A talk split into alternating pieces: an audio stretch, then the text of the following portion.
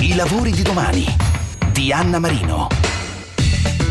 Dopo il 2020 della pandemia, nel primo semestre del 2021 il comparto del food and wine italiano ha fatto registrare performance positive nel commercio internazionale. L'export dei formaggi, per esempio, in generale è cresciuto dell'11%, quello della mozzarella del 12%, quello del gorgonzola del 5% e così via. L'Italia è il terzo esportatore mondiale dietro solo a Germania e Paesi Bassi. E come si possono sostenere queste tendenze? Con la figura del Food and Beverage Manager, che è capace di costruire un raccordo del Made in Italy e un racconto anche di tutto quello che ruota intorno al Made in Italy, con tutti i mezzi a disposizione, dai social al punto vendita, adeguandolo alle sensibilità e alle culture degli altri paesi, di pensare strategie per investire nel rinnovamento di impianti e nelle tecnologie produttive, di creare anche connessioni tra le realtà più grandi, di accompagnarle e fare da mentori per le aziende più piccole. E serve la formazione appunto nel settore enogastronomico per supportare le imprese operanti nella filiera del food and wine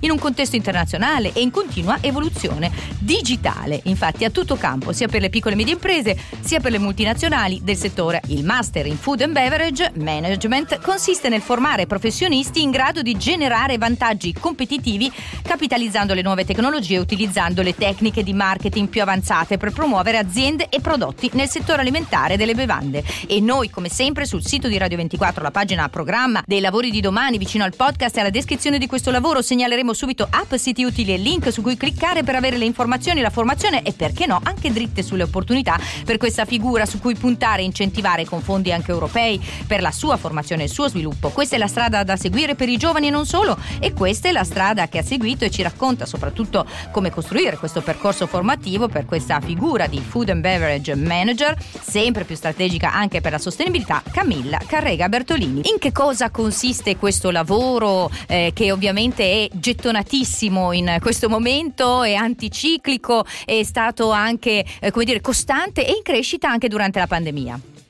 Eh, allora, sicuramente ehm, io parlo mh, per esperienza personale perché ho il quadro del settore abbastanza chiaro perché ho un'azienda vitivinicola in Toscana, mi occupo di consulenza in termini di comunicazione e relazioni istituzionali per il settore agroalimentare e in più faccio formazione. Eh, quindi ho proprio chiaro sta, mh, verso che direzione sta andando il settore. Allora, innanzitutto il Made in Italy è un valore percepito in Italia ma anche all'estero sempre maggiore. Eh, eh, questo comporta e necessita delle figure professionali che siano in grado di continuare in maniera costante con la chiave della sostenibilità che per me oggi significa management 5.0 perché non si può avere un impatto sulla comunità in cui un'azienda lavora e sull'ecosistema se prima non si è sostenibili economicamente. Quindi de- decisamente le skills manageriali oggi sono ancora più importanti per poter avere un impatto sull'ambiente in cui un'azienda opera e l'agroalimentare è una filiera che sicuramente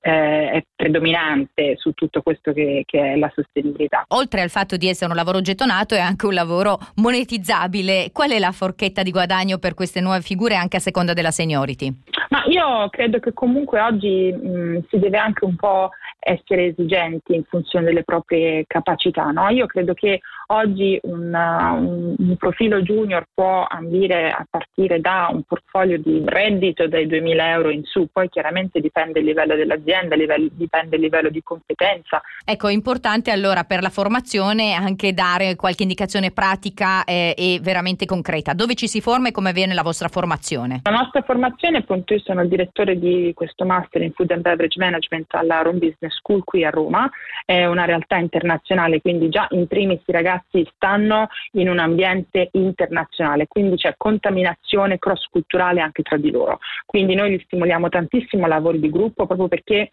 il percorso e l'origine di tutti, se ben integrata, è un enorme arricchimento, enorme in primis. E poi appunto noi abbiamo una formazione che è orientata su tre linee i core business model, cioè quei moduli di management che sono chiave per qualsiasi tipo di settore, agroalimentare, turismo, eh, qualsiasi. Quindi c'è un blocco di primi corsi che è lo standard per poter parlare di management. Poi c'è un secondo blocco che è il blocco dei corsi, diciamo, verticali di settore, quindi food and beverage, in cui eh, intervengono professionisti più che accademici che gli danno proprio un senso del, del settore eh, ad oggi E poi abbiamo la terza parte conclusiva che è legata all'innovazione, quindi tutto il mondo di anche un nuovo modo di fare imprenditoria che è quello delle start-up eh, in chiave sempre sostenibile. E allora è ora di prendere appunti, ma li troverete, lo dico agli ascoltatori, anche sul sito nell'introduzione al podcast, riassumiamo, prendete carta e penna o i vostri device e via con gli appunti e quali indicazioni, siti e app utili per formarsi e informarsi per la ricerca del lavoro, come sempre, appunto come per ogni puntata del lavoro di domani, sul sito di Radio 24, la pagina programma programma vicino al podcast e alla descrizione di questo lavoro segnaleremo subito app, siti utili e link su cui cliccare per avere le informazioni e la formazione, perché no, anche dritte sulle opportunità eh, per questa figura. Eh, lo chiediamo oggi ovviamente per la figura del Food and Beverage Manager ed è eh, importante anche capire come si fa aderire a questa formazione anche vostra specifica. Chiaramente al di là di quello che è eh, LinkedIn, che oggi è uno strumento molto importante per capire come si muove il mercato del lavoro a livello di richieste, però secondo me deve essere fatto anche un passaggio inverso e più proattivo, cioè eh, legato a questo fatto di informarsi ed essere proprio informati sul mondo agroalimentare, su quello che succede. Io dico sempre ai ragazzi che dovrebbero partire in primis da capire in quale parte di questo sistema, che è molto complesso, cioè la filiera dell'agroalimentare eh, riguarda più,